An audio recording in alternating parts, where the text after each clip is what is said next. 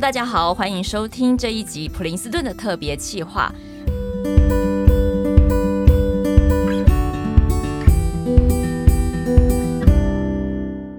其实呢，在节目播出的这个前夕，我们发现呢，非常多的家长历经过疫情特别的训练之后，也开始发现，哎，我的孩子好像在线上教学的这个部分表现得还不错。有些家长也开始看见了孩子不一样的学习特质，而不再是呢，单单从学校的面向来评断这个孩子的学习表现。所以这一集特别企划当中呢，我们邀请了三位特别的专家、特别的来宾来和我们从。重新思考一下，面对未来这么多变的社会，到底什么样子的人才才是我们期待孩子培养出来的能力哦？我们首先欢迎普林斯顿高级中学学校营运副校长齐宁齐副校长。大家好，我是齐宁。当然还有我们最熟悉的学思达创办人张辉成老师。大家好，我是张辉诚。啊，还有一位特别来宾是我们 Minerva 亚洲发展专员暨毕业校友宋云德。云德你好。大家好，我是云德。好，这三位齐聚一堂，要来探讨一个特别的议题哦。刚刚有提到，就是非常多的孩子在线上的训练之后，家长也开始发现了不同的样貌，那也感觉得到社会变化的急剧，好，已经压迫到。家长的心了，这个家长现在感觉上选择学校、选择合适孩子的课程是一个非常急迫，但是又复杂的议题。所以，我们想先请三位从不同的角度来聊一聊，到底什么样子的能力才是社会急需培养出来的能力呢？我们先请齐副校长好了。好的，我们在教学的现场看到，其实我们面对孩子的未来，是我们现在在教学者或是家长都非常焦虑的。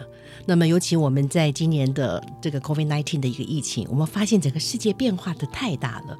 其实，我们的孩子未来面对的可能是二零三年、二零四零甚至二零五年的一个学习的样貌或是生活的状态。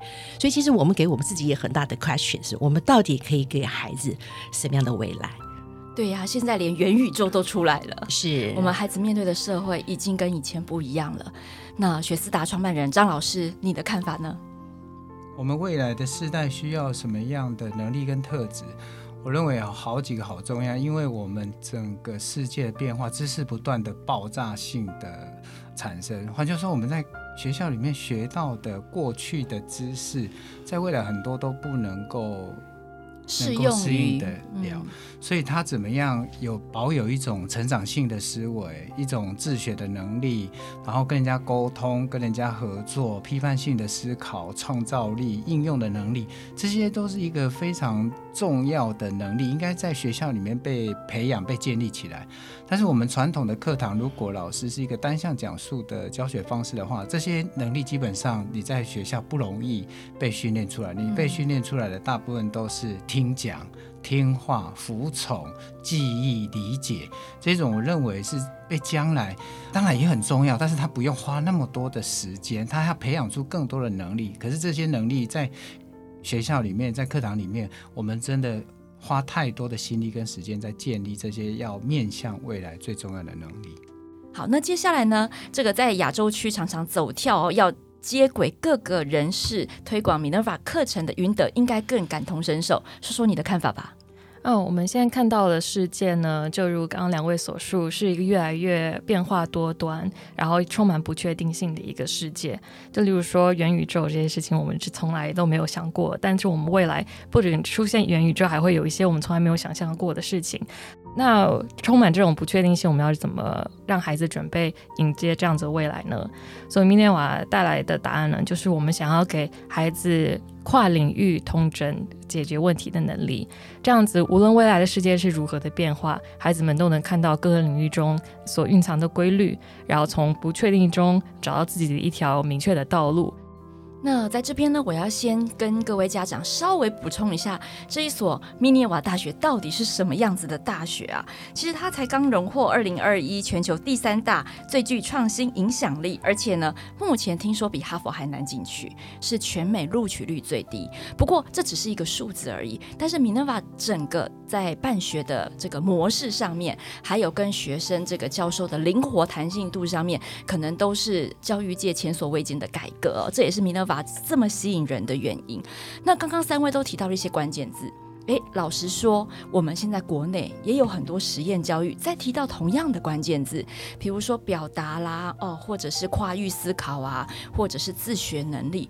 但是呢，在实验教育的这个部分，我发现家长好痛苦哦。他首先要先接受这样的勇气，嗯，可能我的孩子走实验教育之后，就比较没有办法顾及到所谓的传统学业成绩。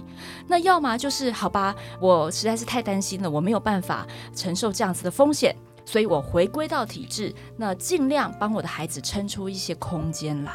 我们好像似乎要在这两端当中去做选择。不过普林斯顿现在引进了这两大系统。一个系统是辉诚老师从台湾长出来的学思达，另外一个是米德瓦我们接轨国际。所以在这个部分，我想要请齐副校长帮我们补充一下。哎，普林斯顿当时是什么样的想法，把这两个系统嫁接起来，集合到普林斯顿，它的意义又是什么呢？是的。普林斯顿其实我们觉得我们最大的一个特色就在于说，第一个我们保有了体制内所有知识系统的架构，同时我们也结合目前所有在实验机构当中他们体验跟实作，甚至很多教学理念上的结合，所以我们在体制内跟体制外的这样子个相互的结合，等于走在一个中间的一个道路。那最重要是我们很开心，我们能够跟学士达的张老师能够把整个的教学法的融入，再加上我们现在可以跟 MBAC 做一个完整的。串联，所以帮我们把十二年一贯的整个的教学的模式，再次做一个完整的确定。嗯，这样听起来我们再也不用 二择一了，而且名额很少。我们常常要为孩子做选择，名额非常少。我昨天才听见有非常多的家长为了抽签哦，然后抽中了还要天人交战一番，因为他的孩子必须要每天花两个小时的车程，才能够达到自己心目中理想的一个教育的模样。不过在普林斯顿，我觉得学思达这个系统的引进。辉诚老师，你是从体制内出来的老师哦，这样子颠覆一个体制内教学的课程，然后这个抽象能力是怎么做到的？可不可以给我们一些例子分享？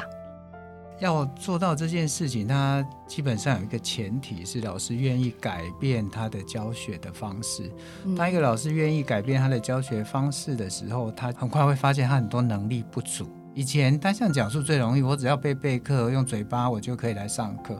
大概上个三年到十年之后，他就不需要备课，或者老师就很熟了，对不对？这个老师就会进入一个停滞的状态。嗯、但是要改成学生的老师之后，他会面对的是第一个，他教学模式要重新学习。嗯、我课堂的每一分每一秒是怎么进行？为什么要这样子进行？第二个，他要。主持的能力，要有编讲义的能力，他有对话的能力，他又要更强大的班级经营的能力。那这个转型，老师就会走向一个自我成长的历程。这个历程最主要的三个也会经历，他要重新自学，因为他要开始去学各式各样的新的教学模式。那我们在全台湾各地都有办大量的工作坊，教师成长的工作坊。第二个，他要思考。他以前不太需要思考，他只要想一想，然后就交给学生就好了。他现在要想说，诶，我怎么设计？我每一分每一秒我要做什么？那为什么要这样子做？它的效益是什么？我要达到的目标是什么？我要训练学生什么能力？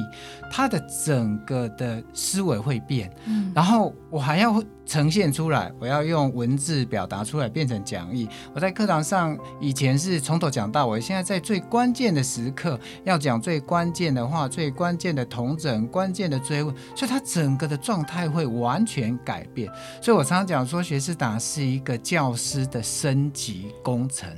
当老师升级了，他就知道哦，原来我从以前的单向讲述、注重理解、传递知识的过程中，我可以从自己为中心移到以学生为中心这个历程。他就知道，我也可以训练学生自学的能力、思考的能力、表达的能力、小组合作的能力、解决问题的能力、沟通的能力、创造力，这些东西是在课堂上一分一秒每天建立起来，而且是在无形中自然而然培养起来。所以它不是一个急救章，它是需要一个非常深厚的沉淀。嗯、那普林斯顿学生的专校有什么好处？因为我们现在在全台湾的学生老师可能有上千位老师，可是你把它撒到全台湾的几千所学校里面去，它就可能一两沧海一粟。对，那最多的我们大概有几个学校，可能有十个啦、二十个哈，但是他的学校量体可能很大，他学校老师可能有两百个。所以小孩可能在某一科会接受到学士达老师，或者是每一个年级他很喜欢。问题是其他老师不是，嗯，你再换一个年级也未必能够是。可是，在普林斯顿，它的好处是我们从小学一年级就这样开始训练他，那训练到六年国小毕业，九年国中毕业，十二年高中毕业，他整个状态都会不一样，而且他不用从头训练起，他就变成他一个学习的习惯。对啊，因为不论是老师或学生。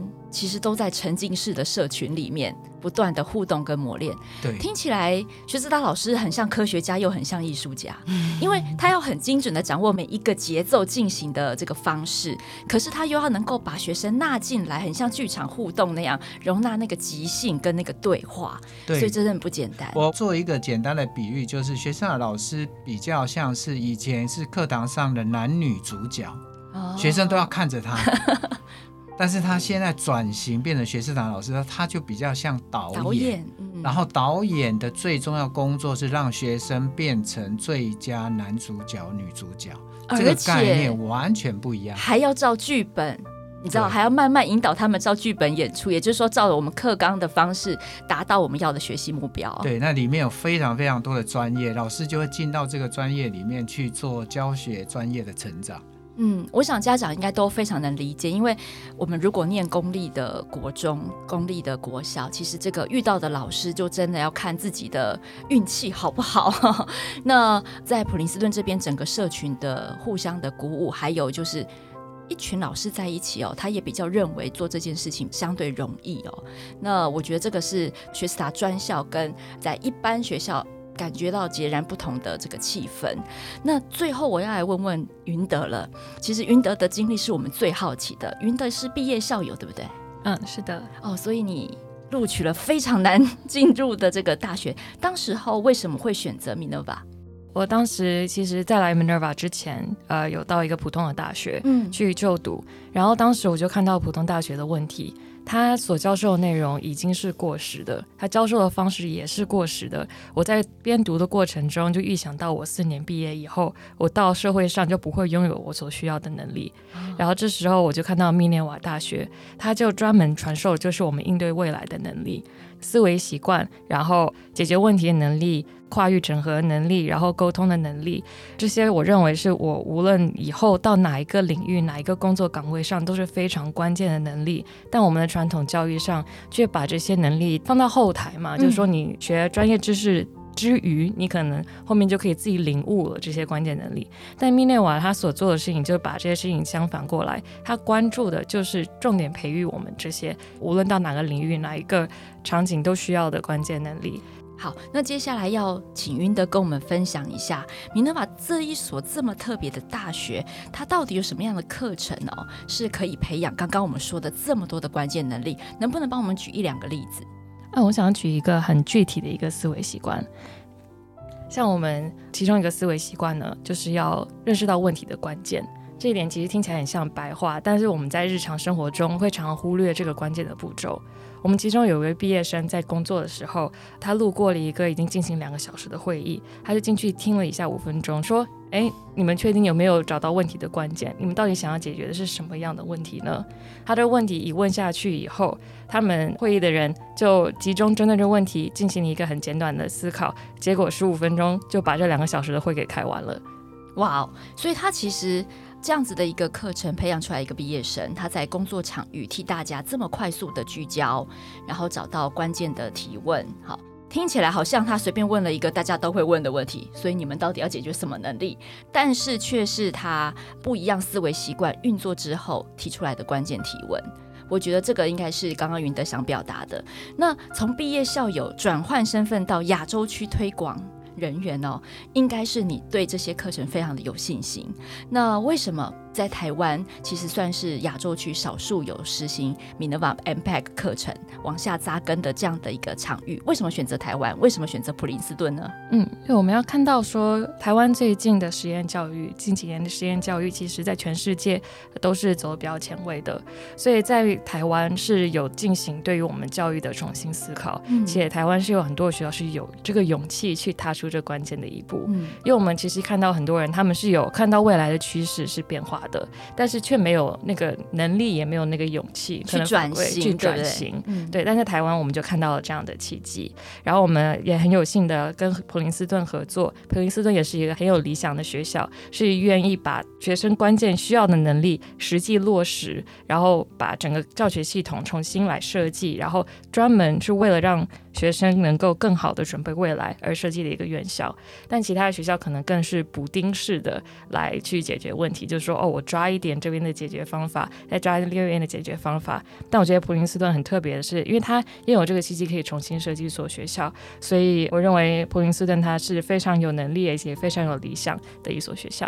嗯，我觉得这个重新打造一个理想中的样貌，而且是在体制内，应该非常的不容易。那齐副校长要不要跟我们补充一下？就是普林斯顿在设计这样子的两大系统融合进来当中，尝试想要达到体制内外教育什么样子的优点？嗯，好的。其实，在学生达这边，我们就已经很明显的看到，不仅是学生在于自学思考能力表达上面的一个精进，我们创造了很多孩子他有独特的一个创意跟独特的一个爆发力。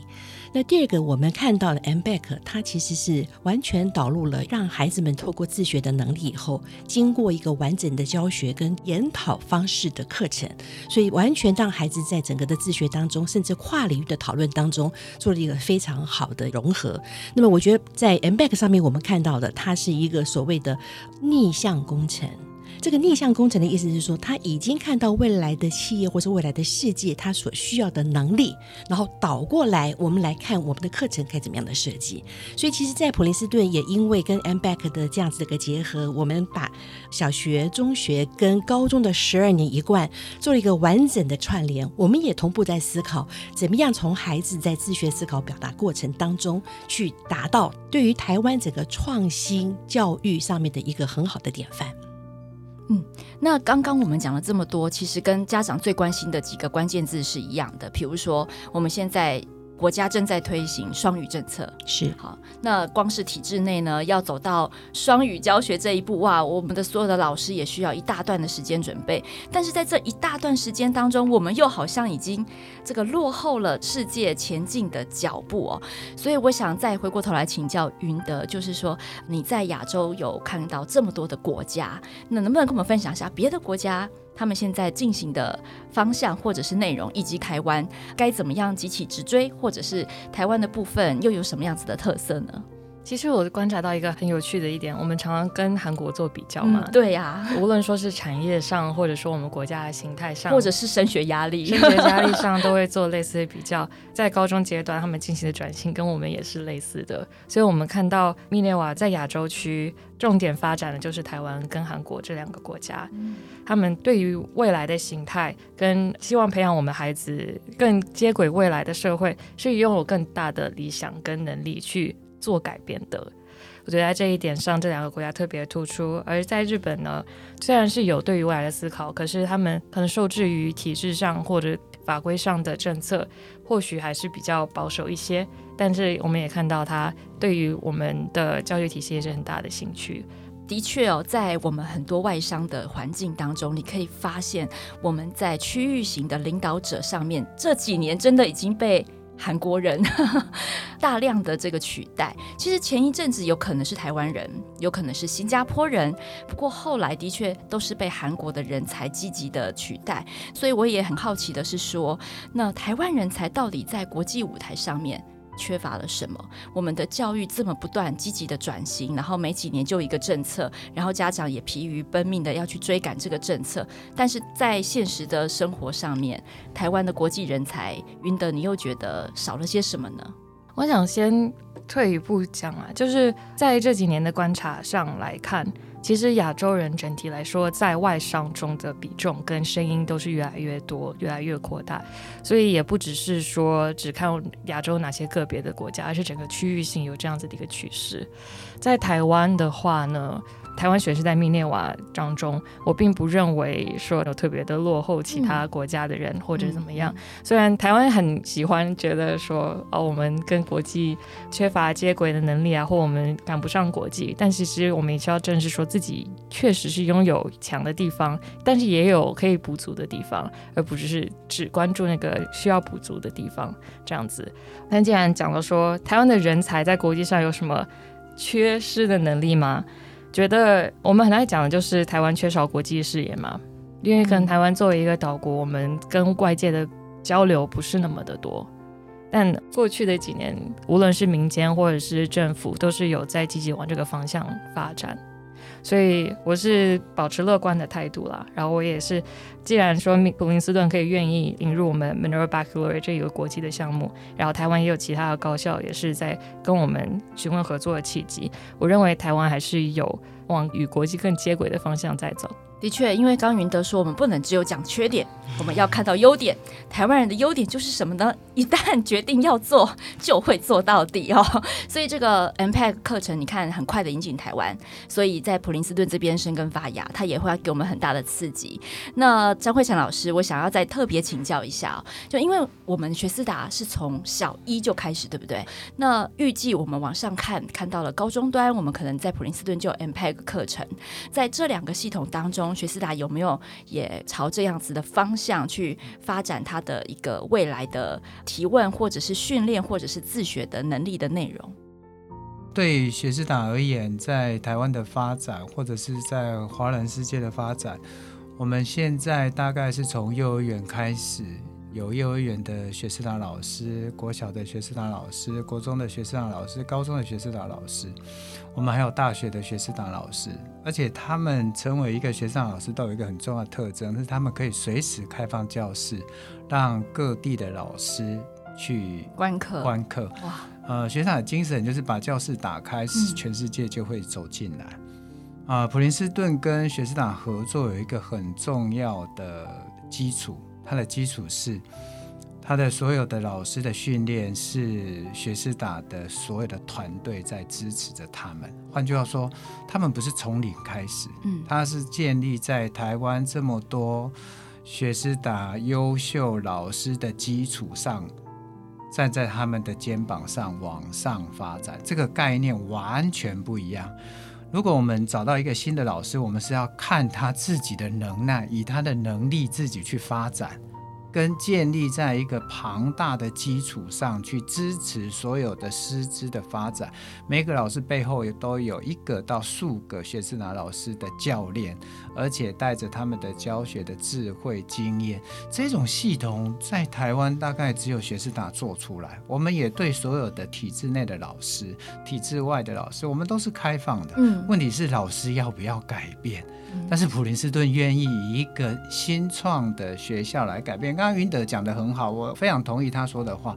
他说普林斯顿是一个重新打造的学校，跟一般学校看到我缺这个，我要补这个补丁式的改变，那是截然不同。所以对普林斯顿，他有非常大的决心、魄力，而且我觉得董事长他很有远见，因为他。给这个学校设定的目标就是一个未来的新创的各个领域的新创者，我好喜欢这个概念。刚刚云德讲到一个很重要，他在读书的经验里面，他说他学过去的知识，我好不容易学完了之后，结果新的知识迎面而来，我整个人都慌了，而且最后我就不想学了。可是我们的教育不应该变成走到。一直在看过去，我们没有朝向未来。朝向未来不是一个口号，所以这个学校整个打造就是一个往未来的世界前进。那学生他太开心，因为学长有一个很重要的特征，你要朝什么目标，学生就可以把它往那个目标去。我认为学生是一颗引擎，对老师来讲是一个引擎，嗯、对学校来讲是一个引擎。你只要锁定目标，我们就可以往那个地方去。你想要训练学生品格，我们学长讲义的重心就往品格；你想要素养，我们就朝素养；你想要成绩，我们就朝成绩；你想要体制外多元，可以；我想要连接两三个、四五个、六七个，可以。所以普林斯顿，我觉得它有一个很迷人的东西，就是它可以。连接体制外，它也可以连接体制内。它不是一个我一定要 A，我就要牺牲 B。我可以同时保有 A，我可以保有 B。所以对学生而言，我也可以跟米罗瓦合作，我也可以跟传统的单项讲述合作。你要的分数，我照样可以用多元的、活泼的、更有效能的、师生更融洽的方式，我们可以达到那个那个很容易。可是。难的在哪里？难的是老师愿不愿意改变，因为这是一个非常重要的关键。嗯、老师愿意改变，我们就很乐意合作，而且合作他就会发现，他的老师会变得很有能量，他的学校变得很有能量，他能量大到可以跟米罗瓦合作。米罗瓦也不是每个他都要合作，对、啊，还是要看你这个学校有没有潜力，你这个学校是不是跟他们理念一样，你们水准能不能到达这个地方。我觉得这个就是一个非常好的连接，它有很强很强的连接能力。那对学生而言，我们现在可以做到每一个年级、每一个学科，大部分的学科我们都已经有开放教室的老师。我们真正困难的。不是跟米罗瓦合作，体制外合作，真正困难是体制内。对，因为体制内有非常多的困难，它有统一进度的压力，它有统一成绩的压力。体制外松开了就不用，它也不用课本，它也不用成绩压力，它也没有进度压力。所以你体制外做的很活泼。你帮不了体制内的老师，而且体制老师说你完全不了解我们的辛苦。我们有结构化的知识，我们有这些期待。那你选择体制外，你就一定要抛弃体制内啊！你抛弃体制内意味着什么？你的小孩不能当医生，不能当这些要考试的。对，因为他还是在这个社会里。对，因为你你回不了那个系统里面去跟他竞争嘛，去说你要去取得那个他们的认同。但是学生没有这个困扰，我可以同时保有两种很好的选择。果然是张老师讲到了家长心中的痛，对不对？哈，因为我们常常发现不对啊。我虽然有另外一套对成功的定义，对不对？我对孩子有另外一套解读的定义，但他仍然生活在这个社会上，他必须要跟这个社会接轨，他也必须承受这个社会用来作为衡量的一些标准哦。那我想今天分享了学思达跟米勒法他们讲的这么多抽象的能力，因为他们本身就在培养一个抽象的能力，这个抽象的能力。不是告诉你学科要怎么学，而是要启发你这个人从头到尾的动机，以至于你想做什么都能够达到原本想要设定的目标。我想整个普林斯顿最终引进这两大系统，不外乎就是希望在体制内。能够有同样体制外的实验精神、态度，以及看得到的新创未来。那接下来想请教一下启富哦，在普林斯顿全新打造好这个十二年一贯全新的一个课程内容，它对台湾教育界的意义是什么？或者是说对家长而言，它的优点是什么？我想，我们不管是从学思达跟 impact 的导入，其实我们都在做一样的事情，那就是说，我们希望透过一个全新创新的教学模式，然后提供在教育现场上一个家长不同的选择。而这个不同的选择，其实对于老师来说，它也是一个完全不一样的挑战。同步，我们也希望对台湾的整个的教育界开创一个新的突破、新的可能性。那同步也给家长一个新的选择。好，那听了这么多普林斯顿的介绍，家长们心动的话，他是所有的这个时间点都可以随时加入普林斯顿的行列吗？普林斯顿在一百一十一学年度，我们会针对以下的学程来招生。首先，在国小部的部分，我们是一二三年级；那么在国中部部分，我们是七八年级。那高中部的话，我们是第一年跟 Minova 的 MBAC 合作，会在高中一年级的部分，在一百一十一年度正式开始招生。详细的资料就请各位家长到我们的官网上来做一些参考。好，所以在各个不同学程，我们都还有机会可以回头找到这颗梦想引擎。好，今天非常感谢三位来跟我们聊一聊这个两大系统在普林斯顿开创出这么美好的一个梦想园地。那就等着家长们带着孩子来体验看看喽。谢谢三位特别来宾，也谢谢大家的收听。那这一集我们祝福所有朋友们在孩子的教育路上都能够替孩子找到一份梦想的引擎。那我们先在这里跟大家说拜拜喽，拜拜。亲子天下 Podcast 周二谈教育，周四聊生活，周五开启好关系。希望你订阅收听哦。喜欢我们的内容，Apple Podcast 五星赞一下，也欢迎在许愿池给我们回馈哦。下次再见，拜拜。